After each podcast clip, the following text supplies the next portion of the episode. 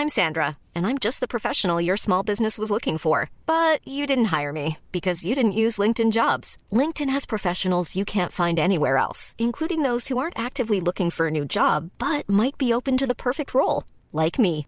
In a given month, over 70% of LinkedIn users don't visit other leading job sites. So if you're not looking on LinkedIn, you'll miss out on great candidates like Sandra. Start hiring professionals like a professional. Post your free job on linkedin.com/people today. When you're ready to pop the question, the last thing you want to do is second guess the ring. At Bluenile.com, you can design a one of a kind ring with the ease and convenience of shopping online. Choose your diamond and setting. When you find the one, you'll get it delivered right to your door. Go to Bluenile.com and use promo code LISTEN to get $50 off your purchase of $500 or more. That's code LISTEN at Bluenile.com for $50 off your purchase. Bluenile.com code LISTEN. There's never been a faster or easier way to start your weight loss journey than with PlushCare.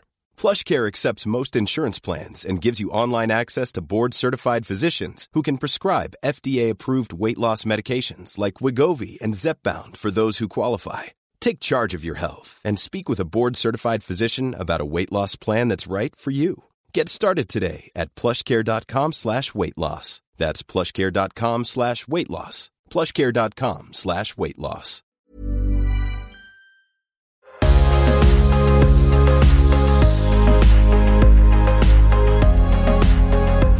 Hallo, det her er Sandra Lyng, og velkommen til podkasten Smelt på tjukka. Lagd for at du skal føle deg litt mindre ensom i dine tanker rundt graviditet og barsel. Hei, Sandra. Tusen takk for at du ville komme hit. Dette er jo en litt sånn spesiell episode fordi eh, eh, nå har Jeg tenker at vi begge er gjester i dag. At, eh, at det kan handle litt om eh, At jeg rett og slett setter meg sjøl litt i det, i det setet hvor man kan Jeg kan bli spurt ut om ting hvor jeg skal tørre å åpne meg. Og jeg har lyst og bestemt meg for å åpne meg om en ting som for meg har vært så lenge. Fordi eh, da jeg var 20, så fikk jeg jo en bipolar diagnose. Og da ble jeg jo innlagt etter eh, Etter at jeg rett og slett ikke ville leve mer. Og når jeg da Fordi jeg var veldig deprimert. Og når jeg da kom ut igjen av sykehuset, da ble jeg jo manisk. Da dro jeg jo Ble jeg på en halvt års trip hvor jeg um, Hvor jeg brukte opp alle pengene mine som jeg hadde tjent de siste årene. Og hvor jeg um, gjorde så mye som jeg aldri ville gjort ellers. Og da fikk jeg da av en psykiater i ettertid diagnosen bipolar lidelse 1. Men eh, ettersom årene har gått, så har jeg jo Så har jeg skjønt at det er mer to. Og så eh, har jeg jo vært og snakka med det Eller vi har snakka sammen lite grann. Fordi vårt første møte, det som er så spesielt, det er derfor jeg vil at du skal være her i dag, Hedvig. For at jeg syns først at du er en helt nydelig person. Med litt annen introduksjon i dag, folkens, fordi at jeg introdusere litt meg sjøl og Hedvig på samme tid. Eh, og jeg vil at jeg skal være på den måten i dag. Um, for Hedvig er jo eh, psykolog og har skrevet bøker om, som er veldig aktuelle akkurat nå, som passer perfekt til denne podkasten. For hun skrev 'Foreldremagi', og jeg har lest den første boka. Og nå kommer den som er null til to år, som jeg gleder meg til å lese. Og jeg kjenner Hedvig helt fra jeg var 16 år og var med på Idol. For da var hun min TV-psykolog, kan man kalle det det? Det kan du godt si. Ja. Da var jo du der for meg i den rareste tida i mitt liv, kanskje. Da, da alt endrer seg. For en ting å kaste en 16-åring ut i.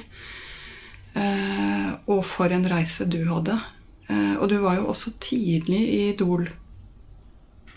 TV-programmet sin karriere i Norge, Ja. hvis vi skal kalle det det. Du visste ikke så mye om det da. Nei, Og så må jeg også si at hvordan pressen håndterte de første deltakerne som du hørte til. Hvordan Dagbladet hadde terningkast, hvordan de ikke så at du var en jente på 15. Ja. Jeg var vel 16 blitt, Jeg var da. 16. Ja. I hvert fall Det, det syns jeg var rystende den gangen, og jeg syns fortsatt det er rystende når jeg tenker tilbake igjen på det. Mm. Uh, og jeg syns ikke det er rart at det som skjedde med deg som 20-åring, skjedde. Nei. Fordi i de årene hvor du skulle ha fått det fotfestet Mm. som 15-16-17-åring, så skjedde jo faktisk det motsatte. Mm. Det skjedde så mye i livet ditt at du ikke fikk noe fotfeste. Mm. Uh, og, og man kan si mye om, om diagnoser, men de er jo bare et ord på noen ting som, som en, noen ser hos deg der og da, og prøver å ta på en måte som det går an å snakke om det. Det er diagnosenes funksjon. Du er ikke bipolar, men du har en sårbarhet som har gjort at i en gitt situasjon så har du vist frem hvordan det er å miste fotfestet og gå opp og opp og opp, og opp eller ned og ned og ned. og ned. Eh, og jeg, jeg syns ikke det er noe rart som kjenner deg fra den gangen, at det skjedde. Nei. Og jeg er ikke engang sikker på om du er bipolar ut ifra det. Jeg er helt sikker på at situasjonen der var så sterk og så uten fotfeste at alle, meg selv inkludert, kunne havnet i en sånn spiral. Ja, det, det var jo akkurat Akkurat de månedene at foreldrene mine også skilte seg.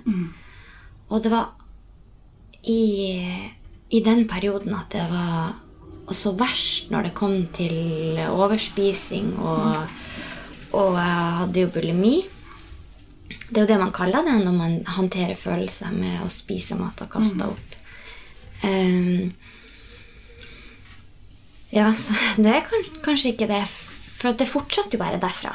Eh, for jeg var jo så glad for å få muligheten, og jeg var veldig glad for å komme bort fra alt vondt som skjedde hjemme på den tida. Og eh, jeg hadde jo ikke så mye venner i barndommen, og sånn, så det at jeg kom til Oslo og fikk nye venner og, og jeg fikk lov til å synge, som var liksom det gøyeste jeg visste i verden. Jeg fortsatte jo på den der og sa, sa ja til alt. Og sa ja til alle slags mulige dealer. Og gjorde mye gratis. Og ble jo utbrent, rett og slett. Ikke sant? Og konsekvensen av å si ja til alt er at du ikke blir noen ting selv. Det er så fascinerende, for vi tror jo Ja er jo forelskelsens ord. Ja er, ja er det vi sier av glede og av eh, Ja, det er et vakkert ord. Men kjærligheten kommer først når du begynner å si nei. Kjærlighet blir det først både til deg selv og andre når du tør å sette grenser, når du viser hvem du er. Eh, og det er for øvrig en viktig ting når du sitter her og skal ha en baby. Ja. Som du skal si både ja til, og som du skal passe på å lære å si nei til ting som ikke er bra for ham når han kommer. Så det å finne denne balansen, finne denne ja-nei-balansen De aller færreste har den når de er 16-17-18. Yeah. Ja. Eh, Og jeg må si, jeg kan fortsatt Jeg kan stå og vaske opp, og plutselig så kommer jeg på noe jeg gjorde på den alderen. Og jeg får skamsjokk. Jeg, jeg får bare lyst til å dø. Jeg får bare lyst til å forsvinne. Selv om jeg står helt alene i rommet og ingen ser meg, så får jeg lyst til å bli borte fra jordas overflate. Og jeg tenker jeg sa ikke det. Jeg sa ikke det. Jeg det. Lå ikke med ham. Jo, jeg lå med ham. Nei, jeg gjorde ikke det. Jo, jeg gjorde virkelig det. Å nei! Oi, Så gøy! På våre timer snakka du jo ikke om dine erfaringer, så her er veldig gøy for meg. Og da, og da tenker jeg virkelig sånn Og så har jeg et mantra som jeg da går inn i. Ja, det skjedde, og jeg må bare leve med det. Det skjedde, og jeg må leve videre. Jeg lever videre. Jeg står her, og jeg lever fortsatt. Det går bra. Så jeg har en sånn mantra jeg går inn i. Nå kommer dette sjeldnere og sjeldnere. Blant annet fordi jeg har truffet så mange 16-17-18-åringer. Blant annet fordi jeg har hatt barn selv på den alderen, og sett hvor små de faktisk er. Eh, og jeg tenker ofte at Man tror jo man er voksen når man er jeg har aldri følt meg så voksen som da jeg var 17. Nei, ikke det var liksom toppen av min Ja. voksenhet. Eh, siden har det bare gått nedover. Eh, men vi, vi overvurderer oss selv, og vi overvurderer oss selv i vår egen hukommelse fra den tiden. Vi var så små som vi var. Gå ut og se på 16-17-åringer, og se hvor små de faktisk er. Yeah. Det er en alder hvor du gjør dumme ting, og ungdom har alltid gjort det og kommer alltid til å gjøre det. Og nettopp derfor så er den tråden med en voksen som vil deg vel og, og holder litt grann på deg, den er så viktig i denne alderen her. Når det da skjer noe annet, som det skjedde i ditt tilfelle, og som det også skjedde i mitt tilfelle, nemlig at den tråden ikke finnes, av helt forskjellige grunner Men når den tråden ikke er der, så er du fryktelig, fryktelig, fryktelig ensom som 16-17-åring. Ja. Og da, da tydde jo jeg til at jeg traff menn som var eldre enn meg. For der var kanskje noe jeg kunne Kanskje de visste mer enn meg, og jeg kunne være trygg. Ja.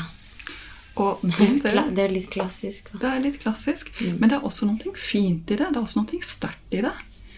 Eh, det å søke noen som har det du selv mangler, det er jo noe ganske sterkt i det også. Så selv om det kanskje ikke er veien som alltid leder deg helt i mål, så er det et skritt på veien til å ville seg selv bedre. Og for meg så føles det litt sånn fint å snakke om det vi snakker om nå, fordi jeg føler jo at eh, hele livet mitt siden jeg var 16, så har det faktisk stått om hver eneste fyr jeg har data. Det vil si at de som vil, eller har kunnet fått det med seg, vet enhver fyr jeg har liet med.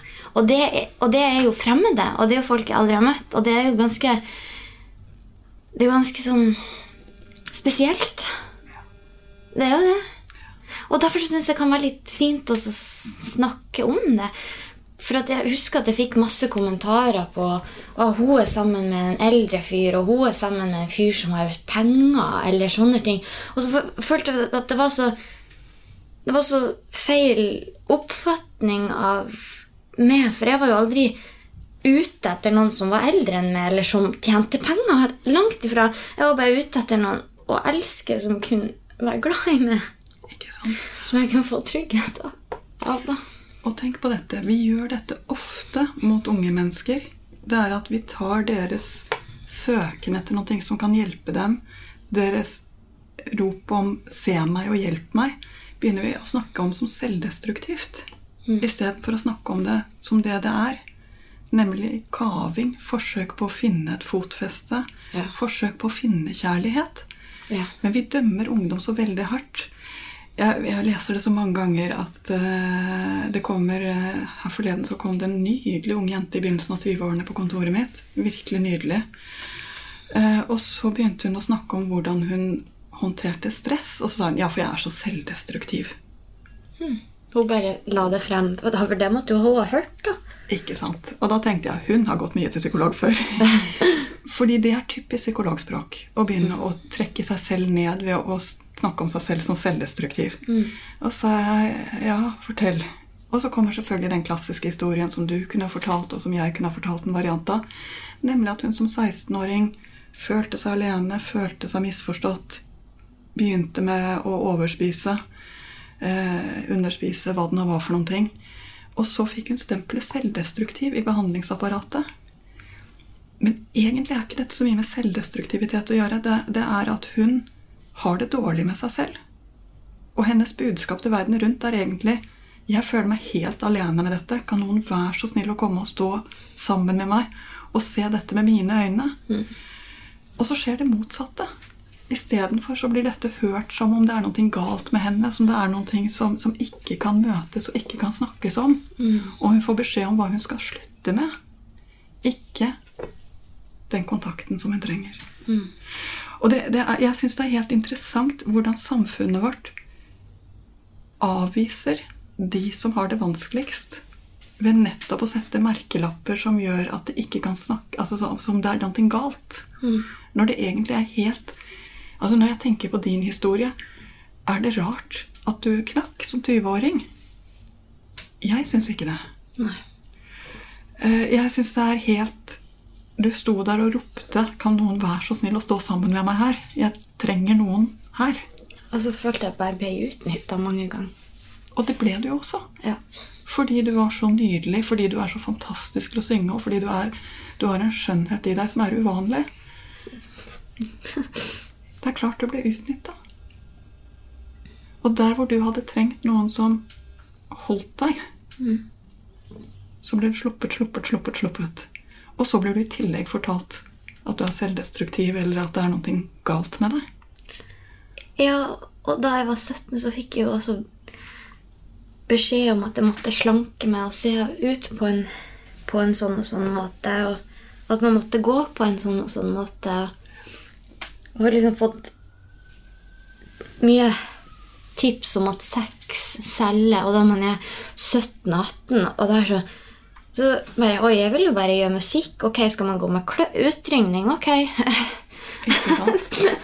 For det føles jo så, så fjernt nå, for jeg føler ikke at jeg må vise utringning. eller noe. Hvis jeg har lyst til å gjøre det, så gjør jeg det. Det er for at da, da føler jeg meg fin i en kjole. Det, så enkelt er det nå. Så enkelt er det nå. Men, uh, men, Men ja. og tenk på det, uh, Faye Weldon, som er en veldig klok forfatter, uh, hun har skrevet en selvbiografi som heter Otto da Faye. Og det er kanskje det klokeste kvinneportrettet jeg har lest. Og hun skriver i den boka om den der 15-16-årsstadiet hvor jenter har fått en seksualitet, men ikke har fått kontroll over sin seksualitet. Og hvor jenter på denne alderen er magneter på forstyrrede menn. Fordi de har noen ting som de ikke har lært seg å ta vare på selv. Så hvordan den alderen er overgrepsalder nummer én på unge jenter, det er den virkelig. Og det ser jeg igjen og igjen i terapi. Det handler nettopp om at du har fått seksualiteten, du har fått kroppen, du har begynt å kjenne på den, men du har ikke fått noe kontroll, ikke noe eierskap til den. Og da er det så utrolig lett for noen på bussen, på kontoret, hvor som helst, å ta for seg. Da var det jo ingenting som het metoo, og folk var obs på det.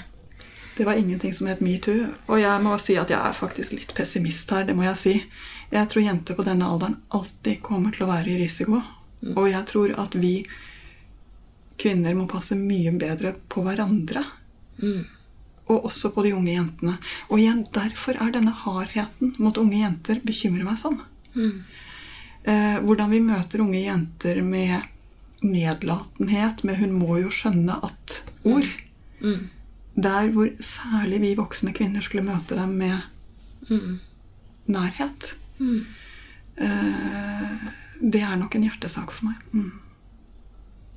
Mm. Ja, det, det er veldig bra at du får sagt det, sånn at man kan tenke over det. For det begynte jeg å gjøre nå. Så fint. Og så, ja I hvert fall nå når man Nå som, man, nå som jeg skal ha barn. Grunnen til at jeg eh, Akkurat når man snakker om diagnose og det For det, det var jo liksom Jeg, jeg ville jeg ville sagt jeg liksom, som, jeg, som jeg sier, så vet jo på en måte pressen eh, Eller i hvert fall har hun fått spørsmål om alt som har skjedd som er personlig i mitt liv noen gang. Har jo enten vært skrevet om, eller at, eller at en journalist har ringt. Det kan hende at han har, han har eh, respektert at jeg ikke ville eh, snakke om det. Det har det. Um, men jeg hadde, jeg hadde lyst til å jeg hadde lyst til å si at ja, jeg har fått diagnosen bipolar lidelse nå. Jeg var klar for det. Og grunnen til at Og så vil jeg også si hvorfor jeg ikke har sagt det før.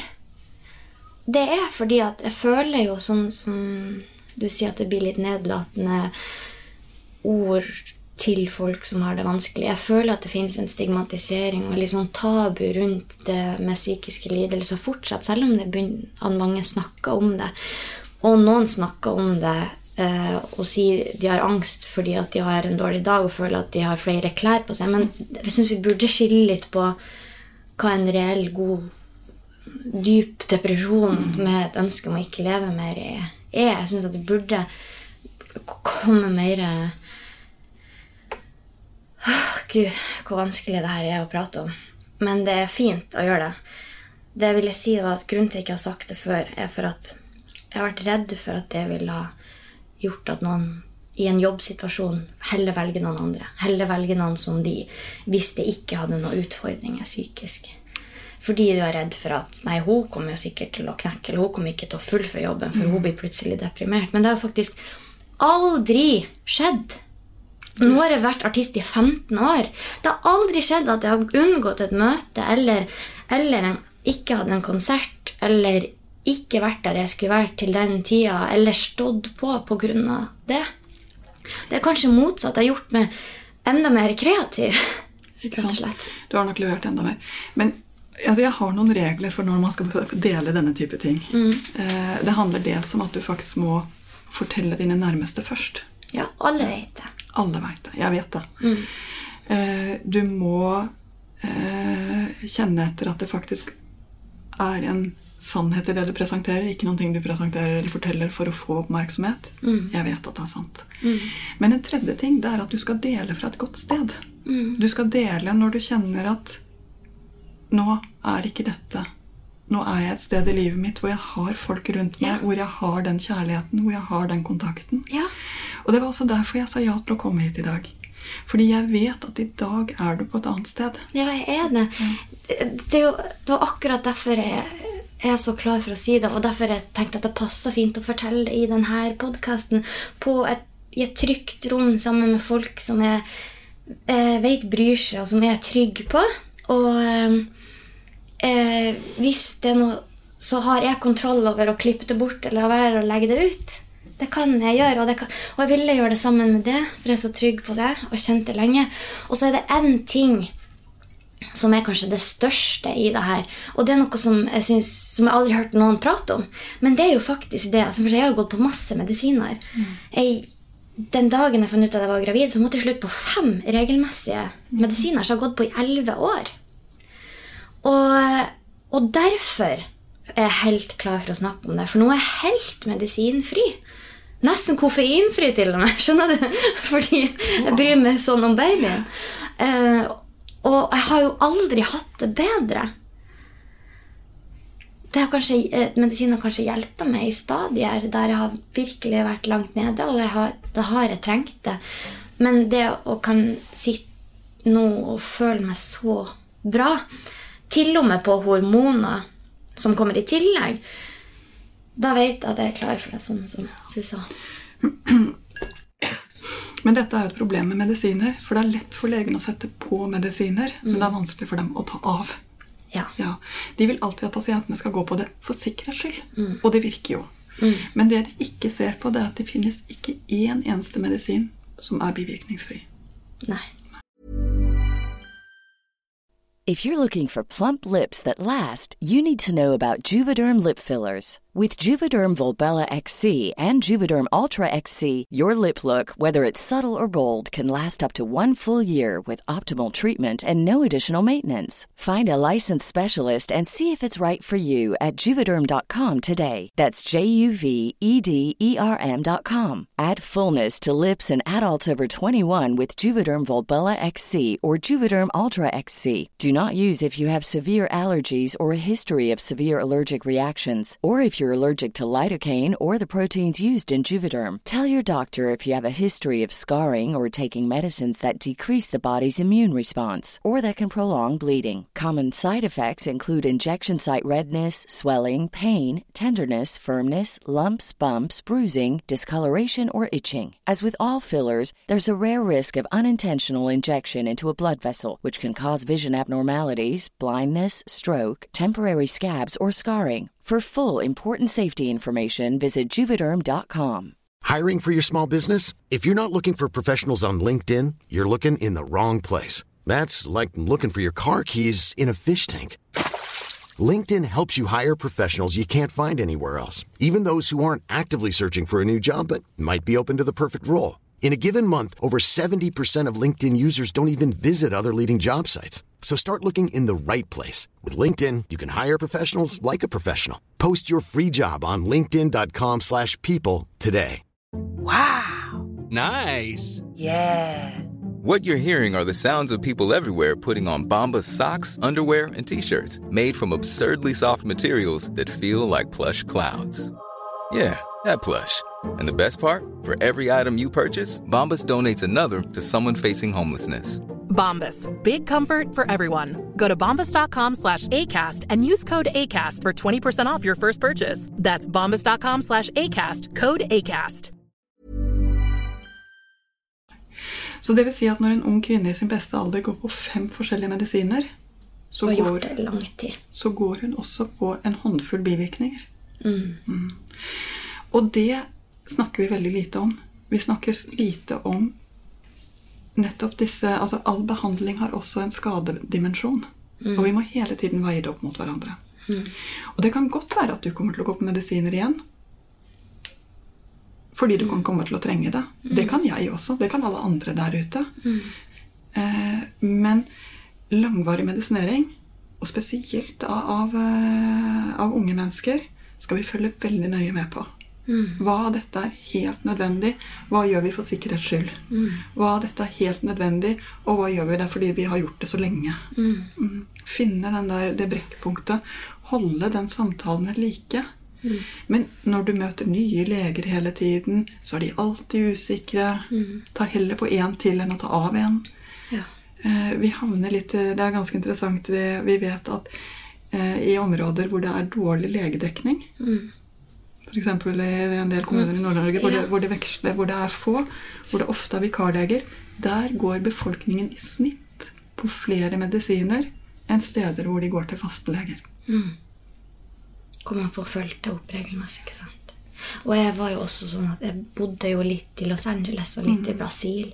Og jeg fikk aldri Det er ikke sikkert at det er samme type medisiner man, man får på de forskjellige landene også. Så det har jo gjort meg litt ustabil, bare det, tror jeg. Mm, Jeg fant ut i, i november, da bestemte jeg meg for at jeg ville ha barn. Mm. Fordi at jeg har truffet en fantastisk mann som jeg nå skal gifte meg med. Ja, det har jeg ikke visst! Takk! Jeg har fått en ring og Så greier. nydelig. Kjempefin. Han er det beste mennesket jeg har møtt, og han vil ha med. Og det, nå har jeg det trygt, og, og det her Nå er det til, til Forhåpentligvis til man ikke lever lenger, at det er oss to, vi har det fint i lag, i hvert fall. Eh, og, og, det, og jeg har en plass å bo. Jeg, jeg går ikke og hopper mellom forskjellige land og bosteder og adresser. Jeg har kjøpt meg en leilighet, og jeg har stabil økonomi, endelig. Og jeg har to hunder som får meg til å le, og jeg har gode venner. Kutta ut mange folk. Og jeg har fått god kontakt med familien min. Så, så da tenkte jeg nå er jeg klar for det. Og jeg hadde, og jeg hadde hatt en stabil karriere over, over tre-fire år hvor jeg hadde gitt ut musikk kontinuerlig og sånn. Så da eh, snakka jeg med legen og fant ut at jeg skulle trappe ned på medisiner.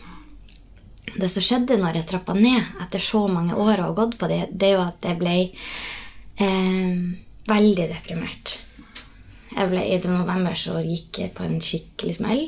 Eh, For jeg, jeg var på så godt sted, så jeg skjønte ikke helt hva som skjedde. Men det gjorde noe med meg å trappe ned på de.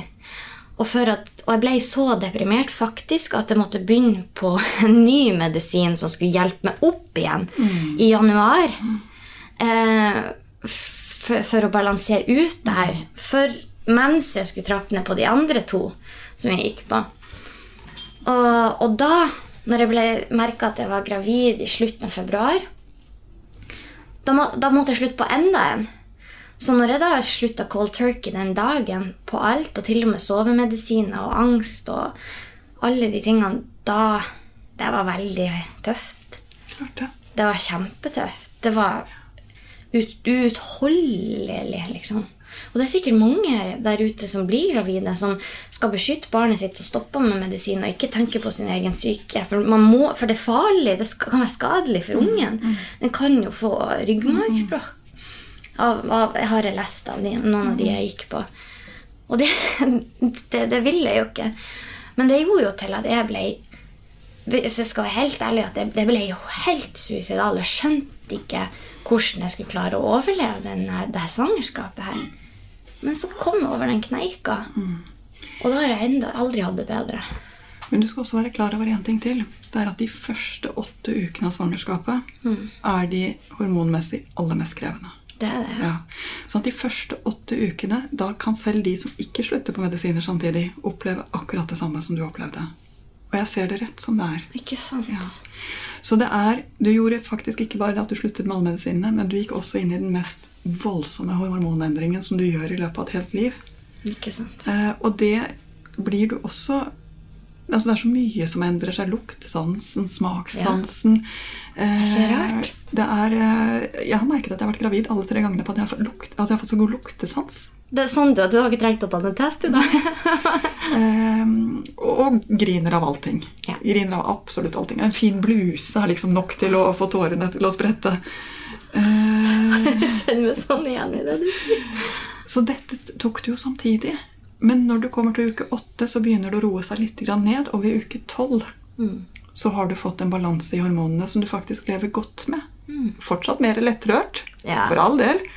Ja, Men det er en fin lettrørthet. Og jeg tenker ofte Hadde jeg hatt lyst til å være mann, så er svaret bare sånn Nei. Og en av grunnene til det er at det å gå gjennom disse reisene i seg selv, bare det å være premenstruell, er egentlig en reise i deg selv og, og inn i rom som du ellers ikke kommer innom. Ja, det syns det var kjedelig med dette stabile mannlige hormonspeilet. Det er ikke noe rart at menn er, har, har sine problemer. For de går jo glipp av disse store reisene som vi som kvinner faktisk får lov til å ha.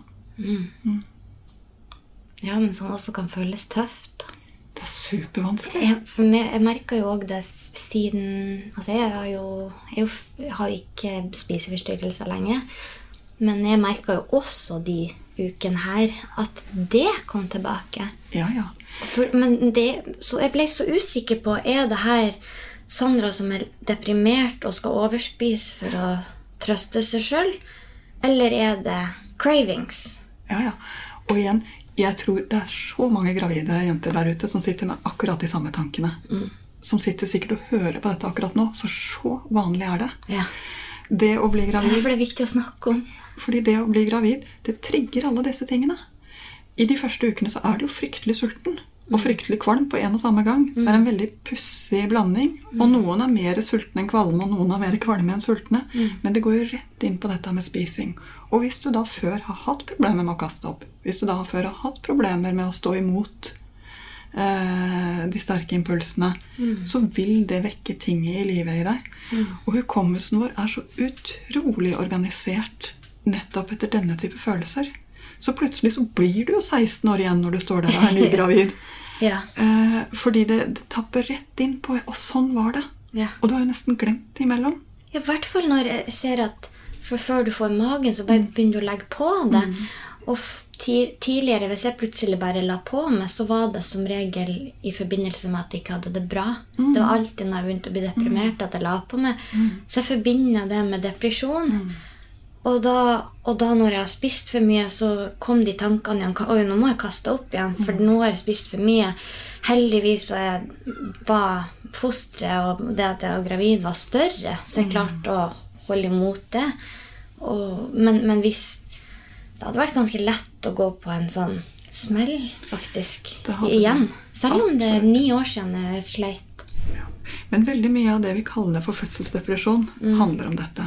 Det gjør det. Det handler om mønstre som du er nødt til å ha et helt aktivt forhold til for å klare deg gjennom. Men jeg vet én ting, og det er at vi har én kraft som reparerer mer enn noen ting her i verden. Og det er kjærlighet. Det er ingenting som heler så mye som ekte kontakt mellom mennesker. Mm. Vi har ingen metoder som virker, vi har ingen medisiner som virker, men kjærlighet virker. Og når du først begynner å tenke på dette, så skjønner du hvor utrolig sterkt det er. Og også hvor mye et barn endrer et liv. Fordi du får inn så mye kjærlighet hvis du slipper det inn. Ja. Hvis du lar det få lov. Hvis du ikke begynner å bygge opp disse murene og, og snakke om det som destruksjoner eller som vanskeligheter. Så der du står akkurat nå, det er at du vet om din egen sårbarhet. Det er en fordel. De fleste vet ikke om sine egne sårbarheter. Du vet om din. Ja. Det er fint. Du vet at Kan det være en fordel for ungen? Absolutt. Ja. Eh, du vet om at dette er noe du kommer til å trenge mennesker rundt deg Mm. for å håndtere. Du skal ikke stenge det inne og gjøre det til ditt. Nei. Men du skal ha de hendene der ute å holde i når du trenger dem. Mm. Og så kommer du til å få et par hender til som du har ansvaret for å holde. Mm. Og du har 20 år foran deg. med å lære å kjenne det mennesket og se det mennesket vokse frem. Jeg vet ikke om noe større her i livet enn akkurat det. Jeg har jo lyst til å ha et barn tidligere, men, men slå det fra meg, for jeg tenkte at, at pga. mine utfordringer, pga. At jeg fikk den diagnosen og sånn, så er jeg redd for at jeg skal være arvelig overfor barnet mitt. Eh, Så derfor har jeg heller vurdert å adoptere. Eh, Og også redd for at jeg skal være uegna som mor fordi at jeg, er psykisk, fordi at jeg har psykiske bag psykisk bagasje. Da. Mye, mye vondt. Men, men samtidig så har det jo gjort meg sterk. Det er det jeg har funnet ut i det siste. Da. Så har det gjort til at han, min sønn, kan snakke med meg om ting som kanskje ikke andre sønner kan snakke med mødre om. For jeg har jo opplevd så mye. Og jeg vil forstå kanskje på et annet plan. Og det kan jo være gull verdt. Kanskje. Ja, ja. Det er fantastisk. Det å Og det er jo en av de tingene som, som jeg legger vekt på når jeg veileder foreldre. Det er at først må du få den kontakten med barnet ditt som gjør at du kan hjelpe det videre. Og i den kontakten så bruker du hele deg. Det betyr at ja, du må jobbe med dine egne sårbarheter og dine egne mønstre.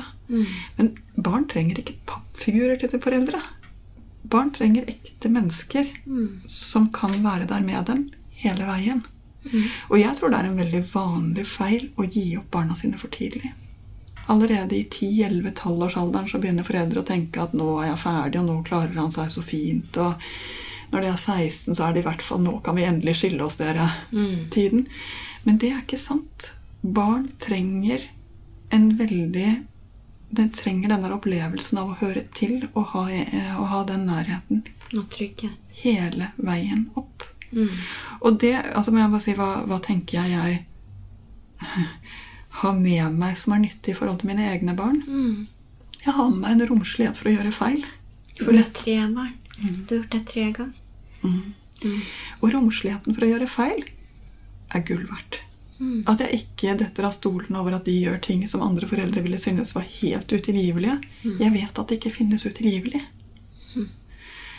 Veldig nyttig.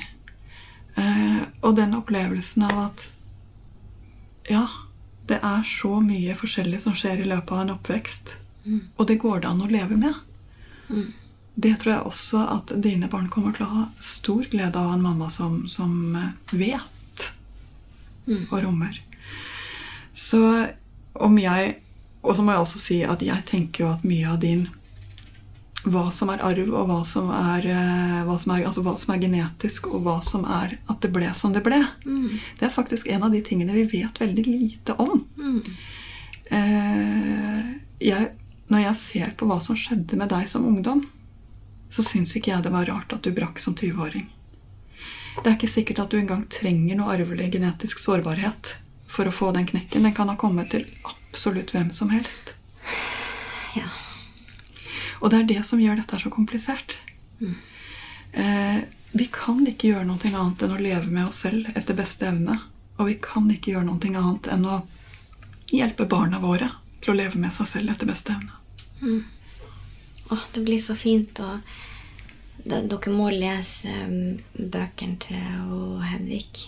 Eh, for der står det liksom om de her tingene hvor, hvor man, eh, når man har barn, da, hvor man ofte reagerer med sinne, men kanskje hvis man bare puster litt og så ser hva, hva er det barnet egentlig trenger, hvorfor er det trassig, i stedet for å bli sint. Kan ikke du fortelle litt om bare noen kort noen av de, om de tingene der?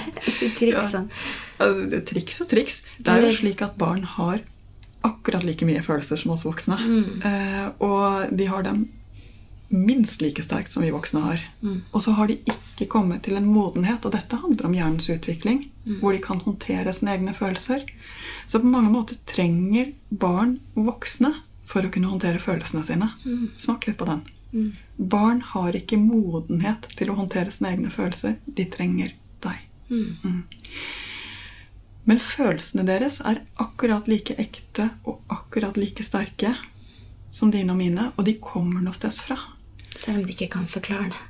så har de ikke ord til å forklare det. De har ikke modenhet til å trekke det ned. Mm. De trenger at du skjønner at ok, dette ble du kjempesint for. Mm.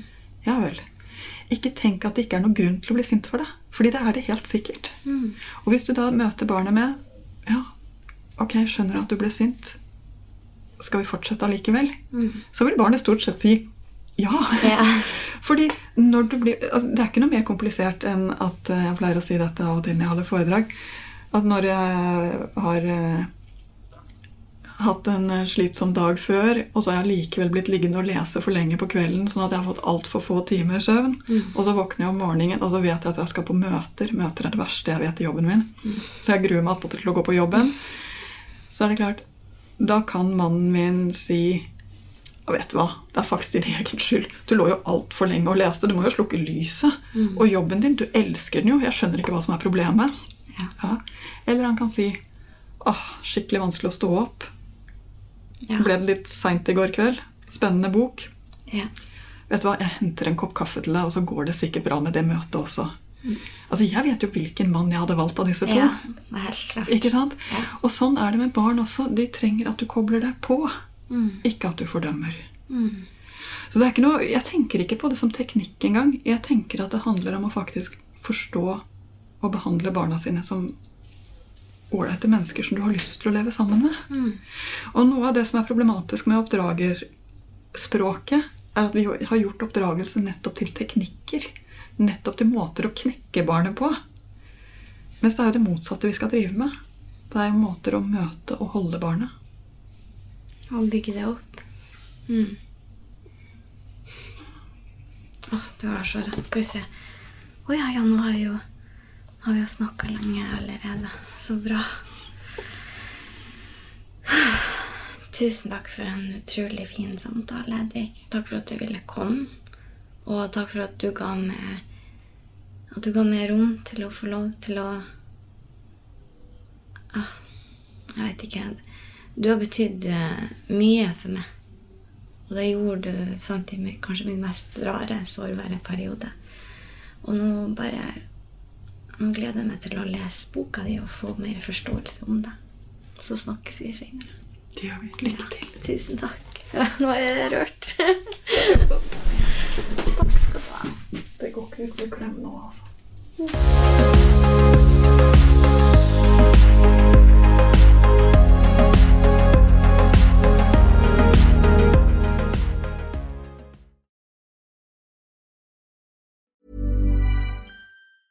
A lot can happen in the next three years. Like a chatbot may be your new best friend. But what won't change? Needing health insurance. United Healthcare Tri Term Medical Plans are available for these changing times. Underwritten by Golden Rule Insurance Company, they offer budget friendly, flexible coverage for people who are in between jobs or missed open enrollment. The plans last nearly three years in some states, with access to a nationwide network of doctors and hospitals. So, for whatever tomorrow brings, United Healthcare Tri Term Medical Plans may be for you. Learn more at uh1.com.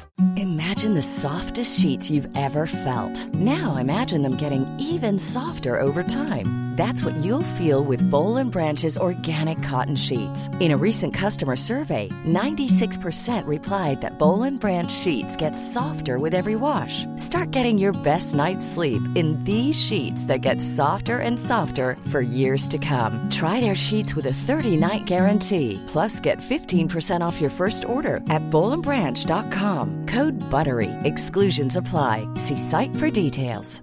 Imagine the softest sheets you've ever felt. Now imagine them getting even softer over time. That's what you'll feel with Bowl and Branch's organic cotton sheets. In a recent customer survey, 96% replied that Bowl and Branch sheets get softer with every wash. Start getting your best night's sleep in these sheets that get softer and softer for years to come. Try their sheets with a 30-night guarantee. Plus, get 15% off your first order at bowlandbranch.com. Code BUTTERY. Exclusions apply. See site for details.